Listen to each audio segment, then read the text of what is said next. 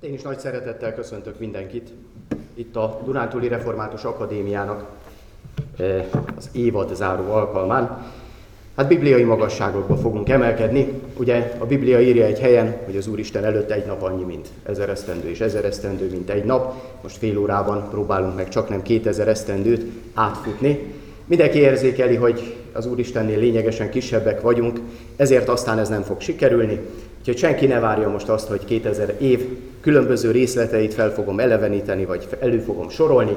Én 3 olyan területét választottam ki az egyház életének, amiből látható lesz majd, hogy milyen is az egyház a történelemben, és mi az a jellegzetesség, ami egyáltalán jó, kevésbé jó, továbbvihető, vagy éppen nem. Az első, amiről szeretnék beszélni, az az egyház szervezeti léte. Ugye alapvetően 2 véglet között ingadozott az egyház a történelemben, hogy hogyan is nézzen ki az egyház szervezet. Nyugodtan mondhatom, hogy egyik véglet sem jó. Az egyik ugye az abszolút hierarchia, teljesen egyszemélyes vezetők egymás utánisága, a másik pedig az abszolút demokrácia, amikor még azt is a köznép akarja meghatározni, hogy milyen teológiai rendszer fusson az egyházban. Érzékelhető, hogy egyik megoldás sem jó. És alapvetően, ha megnézzük az egyház történelmét, akkor látjuk, hogy mind a 2-re volt próbálkozás, mind a 2-re volt lehetőség, mégsem működött. Ugye amikor a teológiai kérdésekbe belefolytak azok is, akiknek nem volt teológiai tudásuk, akkor érezhetően gyengült a teológiai része az egyház életének, és nem tudta képviselni azt, amitől igazán egyház az egyház, vagyis Jézus Krisztus ügyét. És hát, hogyha a hierarchiát nézzük, akkor pedig mindig a lehető legjobb embereket kell egyre feljebb állítani, és hát ismerjük a magyar egyház történetét is, hogy volt 7 éves esztergomi érsek, róla mindig azt szoktam elmondani, hogy valószínűleg az asztalt is nehezen érte föl, nemhogy azokat az egyházi kérdéseket, amiket meg kellett volna neki vitatni, vagy el kellett volna dönteni. Alapvetően tehát érzékeljük, hogy sebezhető az egyház szervezete, és alapvetően, amikor az egyház a történelemben kérdéskört vizsgáljuk, akkor mindig ezt kell látni, hogy ez így is van. Egy sebezhető egyházról beszélünk, amiben megvan az emberi gyarlóság, és megvan az emberi törékenység is. És nem véletlen, hogy amikor a református reformáció eljött, akkor éppen az egyház szervezetéhez nyúlt hozzá. És azt mondta, hogy igen, nem jó ez úgy, ahogy eddig volt. Ugye látta maga előtt a katolikus egyház szervezetét, az abszolút hierarchikus rendszert, és látta azt is, hogy valami másra van szükség. Szükség van a testületekre. Szükség van arra, hogy az egyes emberek mellé odaállítson olyanokat, akik tudnak józanul, bölcsen dönteni, gondolkozni, és segítik, támogatják ezt az egyszemélyi vezetőt az egyes kérdésekben. És így fogalmazta meg Kálvin maga is, hogy az egyház szervezet az sem nem demokratikus, sem nem hierarchikus, hanem teokratikus, vagyis olyan, amiben egyedül az Isten uralma valósulhat meg. És ez a legfontosabb, amit nekünk így az egyház szervezetével kapcsolatban meg kell jegyezni, akkor működik jól, hogyha az egészet Isten hatja át, nem csak egyes embereket vagy egyes testületeket, hanem minden embert és minden testületet. És nem véletlen egyébként, hogy presbiteri gyűléseket is imádsággal kezdünk, most az akadémiát is imádsággal kezdtük, mert a Szentlélek jelenlétére minden egyes ilyen alkalmon ugyanúgy szükség van, mint egy igehirdetésnél, vagy egy Biblia fölötti elcsendesedésnél. A Szentlélek az, aki hitünk szerint vezeti az egyházat, és ha ez van, akkor a szervezet, azt mondhatnám, majdnem mindegy, hogy milyen. A lényeg, hogy Isten hassa át. De pár felvillanást hadd adjak így az egyház szervezet fejlődéséből. Ugye az első irány, ami úgy nagyjából kialakult, hát Jézus egy testületet szeretett volna létrehozni 12 főből, az apostoli testületet, de már ott kirajzolódott egy 3 fős vezető testület, és aztán kiemelkedtek ugye a főapostolok, amikor Jakab János egy kicsit elhalványult, ugye Péter, aztán ott láttuk Pál apostolt is, aki a maga területén meglehetősen egyedülálló tevékenységet folytatott, és szépen kialakult az, hogy egy személy határoz meg általában mindent. Aztán a nagyobb települések vezető lelkészei nagyobb pozícióba jutottak, a kisebb település lelkészei meg kisebb pozícióba, mondhatnánk, hogy így van ez mind a mai napig, persze vannak kivételek is, amit azt látjuk egyházkerületünk életében is. Alapvetően mégis ez rajzolódott ki az egyházban, hogy egyre magasabb pozícióba jutó emberek határozták meg azt, hogy milyen is legyen az egyház. És aztán jött a 15. század, amikor elkezdtek gondolkozni is egy kicsit. Hát nem úgy van ez, hogy azért a testület is beleszólhat. Ez a testület volt a zsinat. Hogy a zsinatnak nem kellene mondjuk például legalább a pápa fölött állnia. És elkezdődött egy vita ott a különböző úgynevezett reform zsinatokon az 1400-as években, amikor azon gondolkoztak, hogy ki is az első, a pápa vagy a zsinat. És volt egy konstanci zsinat, amely 1414-18 között tartott, és ezen meghatározták, hogy márpedig a zsinat a pápa fölött áll. De hát igazából ezt a mondatot így, ahogy elmondtam, körülbelül ennyire vették komolyan az 1400-as években is az egyházban. A pápa főségét nem sikerült megingatni a római egyházban, és igazából többek között emiatt is érkezett később a reformáció. Tehát van egy olyan rendszer, amit látunk magunk előtt, ez a római egyháznak a rendszere, amiben egy erősen egyszemélyi meghatározottságú szervezet alakult ki. Mondhatom nyugodtan, hogy egy piramis, aminek a pápa a csúcsa, és aztán szépen szélesedik lefelé. De nem csak ilyen szervezet alakult ki az egyház történetében, ugye látjuk a ortodox, a keleti egyházakat is, ahol szintén nagyon fontos az egyszemélyi vezető, ugye vagy pátriárkának, vagy metropolitának hívják az illetőt, de azért ő határoz meg mindent, de egy ilyen csúcsszerv, mint a pápa, az nem nagyon alakult ki. Persze ők is mondják, hogy van a konstantinápolyi ökumenikus pátriárka, de igazából ő nem úgy levezeti a hatalmát, mint ahogy a pápa, hanem ilyen szaggatott vonalként van összekötve az összes többi vezetővel. Ugye erre már nem emlékszem egészen pontosan az egyház történeti tanulmányaimból, de olyan 13-15 úgynevezett önálló vezetővel rendelkező ortodox egyház van ma a világon.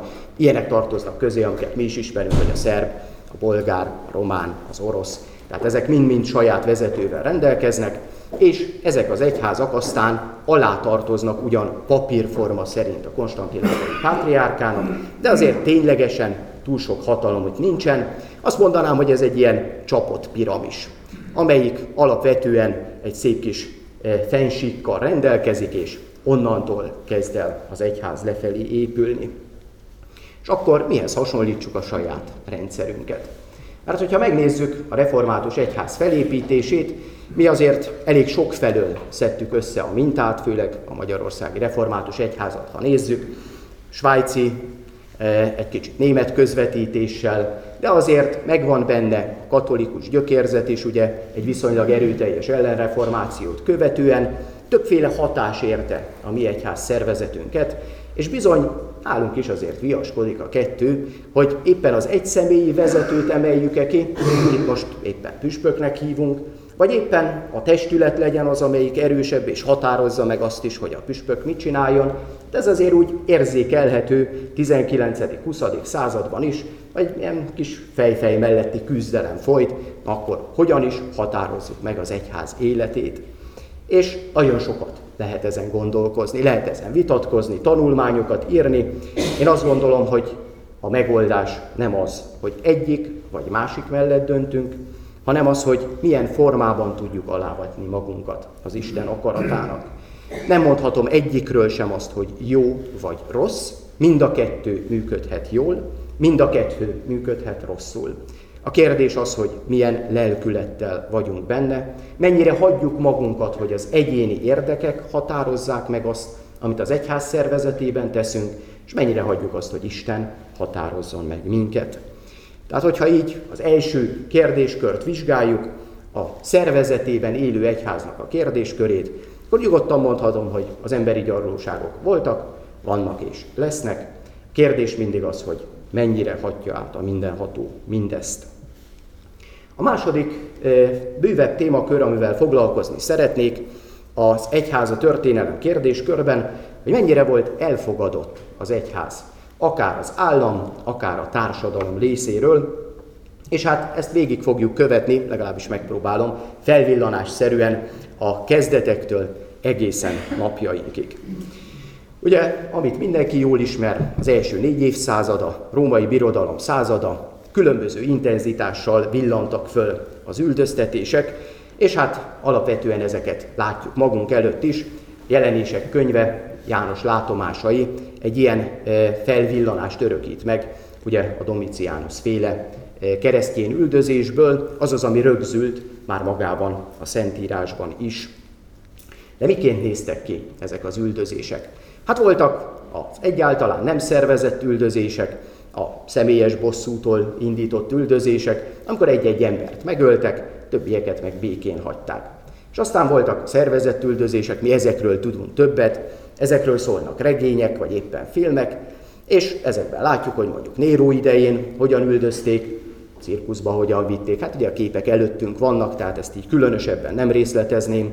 Ugye a Néró üldözéshez kötjük Pál apostolnak és Péter apostolnak a halálát.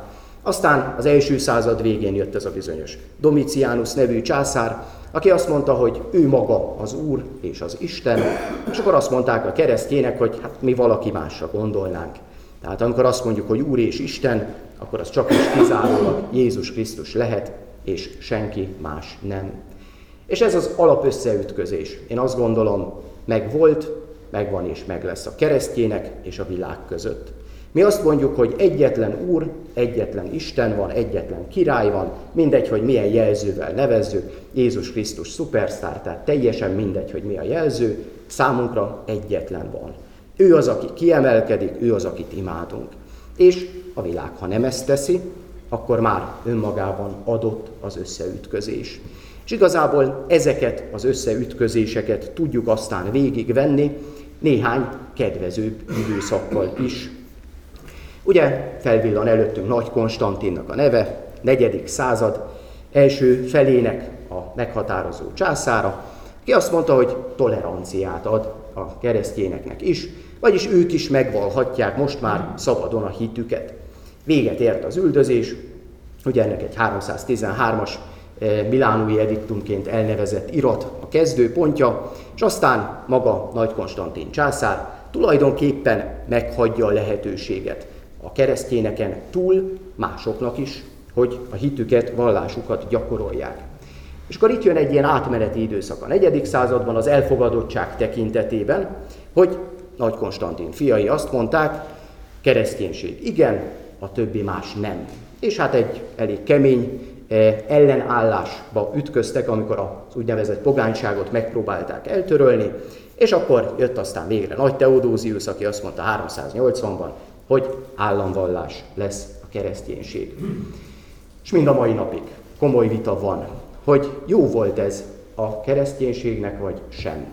Mennyit használt a keresztények életének az, hogy az államhatalom mellé állt.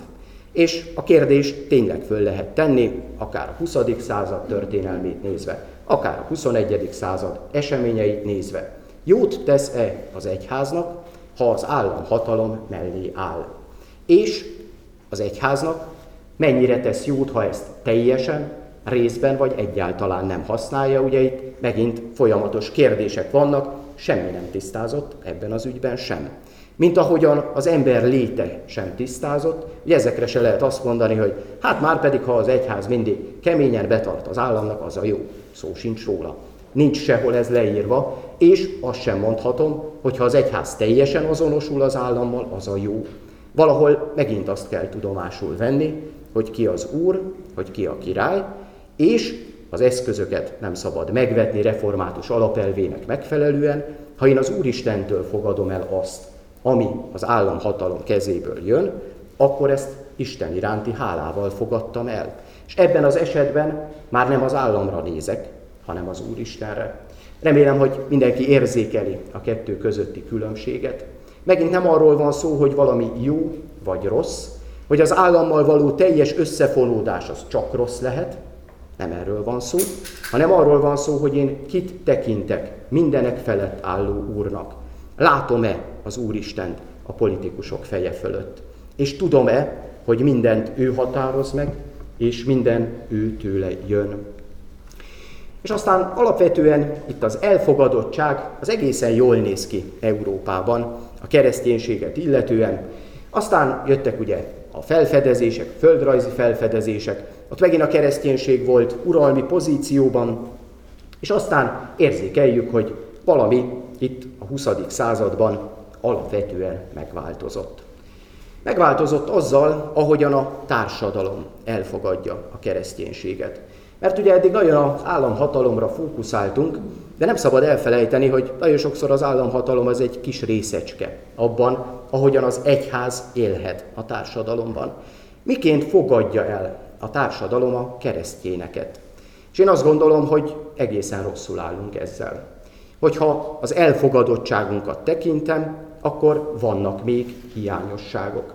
Nagyon sokan mesélik, gyerekek is, felnőttek is, sőt, sokszor még a családtagokról is, hogy elindul az illető a templomba, és gúnyos mosollyal a szájukban engedik el az illetőt. Társadalmi elfogadottság? Hát elég kevéssé mondhatjuk, hogy van. És itt is megint azt az ellenszelet kell éreznünk, hogy nem csak az államhatalom részéről lehet bizony üldöztetés, vagy elnyomás, vagy kellemetlenség, hanem ugyanúgy a társadalom részéről is. És ez az, ami úgy alapvetően a 20. századnak a változása, hogy van egy ilyen társadalmi nyomás a keresztényeken, hogy ők húzódjanak vissza, ők ne vallják meg a hitüket, hát az a többieket sérti. Az bántó a többiekre nézve, ugye ez az európai közgondolkodás, és hát a másik hitet is természetesen el kell fogadni, annak is teret kell adni, hát ha úgy van, akkor inkább neki építsünk templomot, nem magunknak, és akkor a sort tovább is folytathatom, ismerjük a 20. század történéseit, és annak a változásait, és akkor csodálkozunk, hogyha egy egészen más nyomás is megjelenik, mert ugye vákuumhelyzetet teremtettünk.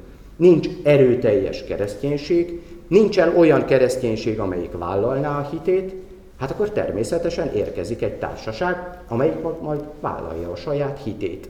És ezt érzékeljük itt alapvetően az iszlám és keresztény feszültségben is, ami megint nem új keletű, tehát ennek is megvannak a történelmi gyökerei, csak kevéssé beszélünk róla, hogy amikor a 7.-8. században az arab hódítás végig söpört ugye Észak-Afrikán, akkor ugyanezek a folyamatok játszottak le az észak-afrikai keresztényekkel. Alig-alig találkozunk velük. Egyiptomban még vannak szigetek, de aztán Egyiptomtól, ha haladunk nyugat felé, tulajdonképpen teljesen leradírozták azt a típusú kereszténységet.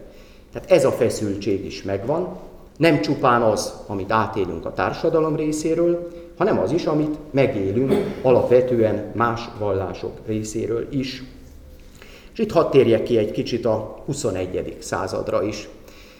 Árkus Mihály püspök úr szokta mondani, hogy ami 20 perccel ezelőtt történt, az már az egyház történelem része, úgyhogy ezért bátorkodom én is a 2014-15-ös eseményekre is hivatkozni. Kicsit utána néztem a statisztikáknak, hogy mit is mond az a társaság, aki kifejezetten így a világban folyó keresztény üldözésekkel foglalkozik, ez egy holland központú szervezet, és hát megmutatták a térképet is, hogy jelen pillanatban 50 olyan ország van a világon, ahol életveszélyes kereszténynek lenni. És néhány helyen ugye a piros folt volt ez a legveszélyeztetettebb, Észak-Korea, Eritrea, és azaz Irak, Irán és egyéb ez, amit mi közel-keletként nevezünk, az volt még kipirosítva. Alapvetően, tehát mondhatom nyugodtan, az a régió, és ez most csak zárójeles megjegyzés, ahonnan mi ugye a menekültjeinket éppen, hát ha nem is várjuk, de érkeznek. Tehát ez a keresztények számára a legüldözöttebb régió, és hát csak az, hogy hányan halnak meg ebben a folyamatban. 2014. november 1, 2015. október 31, jó református cég, gondolom reformációval zárja az évet, 7000-nél több keresztényt öltek csak meg ez alatt, az egy év alatt, és csaknem 2500 keresztény épületet rongáltak meg, vagy romboltak meg le. És írja ez a tanulmány, hogy 1500 keresztény templomot, imaházat, iskolát és épületet csak Kínában. Tehát ugye Kína csak narancssárga a térképen az arányok miatt, de mégis érzékelnünk kell, hogy nem csak az iszlám részéről van nyomás. Van nyomás Ázsiában, ugye Kínában is, van nyomás Indiában, azt mondják, hogy a hinduk részéről ez egyre erőteljesebb, és nagyjából elhatározták, hogy ez a 20-22 millió keresztény, aki ott él, az előbb vagy utóbb vagy vándoroljon ki, vagy halljon meg. Tehát alapvetően érzékeljük azt, hogy az elfogadottság tekintetében végképp nem állunk jól. Nyugodtan mondhatom, hogy a 21. századra nagyjából eljutottunk ugyanoda, ahol voltunk az első 3 században. Világ egy-két helyétől eltekintve a kereszténység egyáltalán nem támogatott, és egyáltalán nem elfogadott. És éppen ezért a kérdés mindig az számunkra, hogy mi itt mennyire tudjuk megvallani a hitünket, mennyire tudunk kiállni a saját értékeink mellett, mert az egyház csak akkor egyház, hogyha Jézus Krisztust vallja, és őt adja tovább. És a harmadik jellemző, amiről még ebben az időkeretben szeretnék beszélni, az egyház történeti lényét meghatározzák a különböző szakadások. Én ezt finomabban úgy fogalmaztam meg, hogy különböző elágazások voltak az egyház történetében. Talán ez az, ami a legjobban kifejezi az emberi gyarlóságot. Hogy nem sikerült valóban egy úr mögé odaállni, nem sikerült azt mondani, hogy mindannyian ugyan egy irányba megyünk. Jézus is mondta, hogy egyet akarva ugyanarra törekedjetek, ugyanaz az indulat legyen meg bennetek. Pál apostol levelében olvassuk, ami a Krisztus Jézusban is megvolt. Nem sikerül fölállnunk az egy akarat irányába. És egy idézet Gandhitól, aki Indiával kapcsolatban ezt mondta, ha a nyugati keresztények úgy élnének, mint Jézus, akkor egész India keresztény lenne. Talán többen ismerik ezt a mondást, ez egy elhíresült mondása. Hát tudjuk-e Jézust követni nem csak a szervezetben, meg nem csak a hitvallásunkban, a kiállásunkban, hanem úgy is, hogy egységben maradunk egymással. Hát az egyház szakadások kezdete az, azt mondhatom, hogy egyidős azzal, hogy Jézus Krisztus a Földön megjelent. Ugye van az evangéliumban egy olyan történet, amiben oda mennek Jézus tanítványai, és azt mondják, hogy hát egy ördögűzőt, az ismeretlen ördögűzőt eltiltották, mert hogy ő nem követett minket. Az első jele annak, hogy van az egyház, aki ugye úgymond a fizikai Jézus mögé felsorakozott, hát aki meg nem, az nem oda tartozik, és eltiltjuk Jézustól. És Jézus azt mondja, ne akadályozzátok őt, mert aki nincs ellenetek, az mellettetek van. És aztán az egész Biblia így a feszültségeket tovább viszi, ismerjük ugye a Barnabás és a Pál közötti szakadást és a viszályt, és szépen folytatódik tovább, mind a 21. században. De néhány ilyen felvillanást hadd hozzak ide az egyház történetéből és a szakadásokból. Ugye az egyik első legkomolyabb szakadás az a 4. században történt, ez éppen Nagy Konstantin idejében 325-re tehető a níceai zsinatra, amikor ugye az ariánus irányt eltávolították az egyházból, akik nem tartották valóságos Istennek Jézus Krisztust. És ez a szakadás ugye úgy gondoljuk sokszor, hogy hát ez a 4. században megvolt, és úgy maradt. Hát hadd mondjam azt, hogy ez nem így van. Az ariánus kereszténység, ez fennmaradt ugye a germánok között egészen a 9.-10. századig, sőt, hogyha azt nézem, hogy a Szent Háromságtagadók valahol ezt az irányt viszik tovább, finomabb formában ugye őket unitáriusnak hívjuk, akkor ez megvan megint csak mind a mai napig. Tehát van egy irány, amelyik valamikor a 4. században szakadt el, és a szakadás végérvényesen megmaradt. Nyilvánvalóan tudom, hogy itt egy olyan alapvető kérdésről volt szó, amiben Jézus Krisztus személye volt mérlegen. Tehát itt nem lehet mérlegelni, hogy akkor most Jézus Krisztus tényleg Isten, vagy nem tényleg Isten, itt nincsen kompromisszum. Tehát egy vonalat meg kellett húzni az egyháznak, de ezzel egy szakadás jött sajnálatos módon létre, megint emberi gyarlóság miatt. Mert mit mondtak a többiek? Hát a mi hitvallásunk az igazi, mondták ugye az ariánusok. Hát hogyan lehetne ez igazi Isten, ez a Jézus, aki keresztre feszítettek, meg meghalt, meg szenvedett? Nem gondoljátok jól, és saját gondolat, saját döntés eredményezett egy szakadást. És hogyha nézem az egyház történetét, akkor mindig ez történik. Valaki azt mondta, hogy én felülírom az Isten üzenetét, és én azt gondolom, hogy inkább nekem van igazam, mint sem a másiknak. És a szakadásoknál, hogy most melyik oldalon, ugye az egyik oldal azért mindig hibázott, ezt azért rögzítsük. Az egyik oldal mindig inkább az emberit helyezte előtérbe, és ezért volt mindig egy úgynevezett tiszta irány, és mindig volt egy másik irány ezekben a szakadásokban. Talán az egyetlen kivétel, bár az emberi gyarlóság az egyik legjobban ott jön elő, az 1054-es nagy egyházszakadás néven futó dolog, amikor a keleti és a nyugati egyház vált ketté. Egyetlen alapvető problémán, jól tudom, hogy nyelvi egyenetlenségek voltak, meg hitvallási különbségek, meg egyebek, de hát volt egy konstantinápolyi pátriárka, meg volt egy római pápa. Ismerjük a mondást a két dudásról és a csárdáról, tehát ahogyan ők sem férnek meg egy csárdában, ugyanúgy konstantinápolyi pátriárka se nagyon fért meg római pápával egy pozícióban. Emberi gyarlóság ez is, ami egy óriási szakadáshoz vezetett. És ezt is látjuk, hogy megmaradt mind a mai napig. És ami a legszomorúbb a szakadásokban, hogy nagyon kevés kivételtől eltekintve, majd ezt a kevés kivételt pozitív példaként el is mondom, a szakadások véglegesen megmaradtak. Ez az óriási gyarlóság, hogy ezeket nem sikerül aztán összeboronálni és egy helyre összehozni. És alapvetően mit látunk? Azt látjuk, hogy a szakadásoknak, aztán itt főleg a nyugati oldalon, a lelkiség kérdése volt az, ami eredményezte. Milyen formában imádjuk, milyen formában tiszteljük Istent úgy, hogy a személyes életünk lelki kapcsolatba kerüljön vele.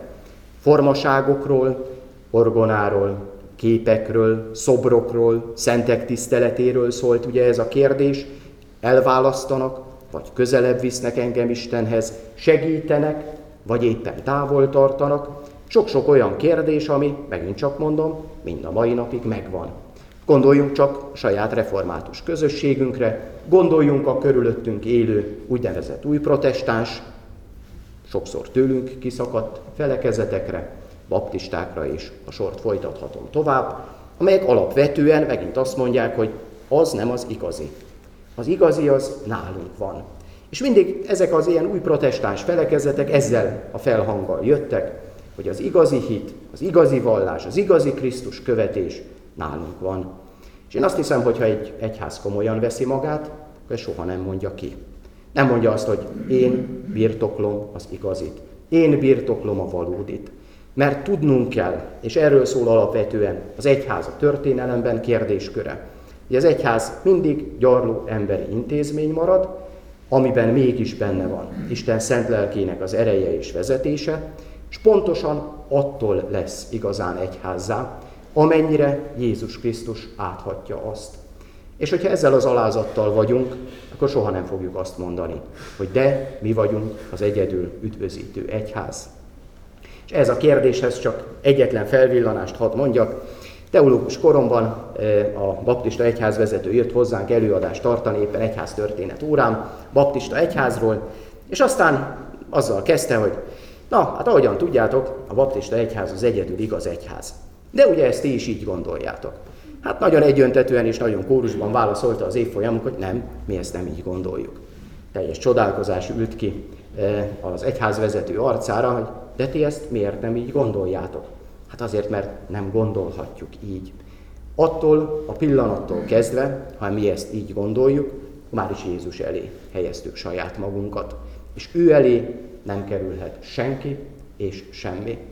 És alapvetően én ezzel is szeretném a gondolataimat zárni, mert az időkeret is fél óra, ami erre a 2000 évre volt, ezzel is zárul. Tehát igazából Jézus Krisztus a központ, ő a lényeg, és annyira egyház az egyház, amennyire őt követi. Köszönöm szépen a figyelmet! Köszönjük szépen!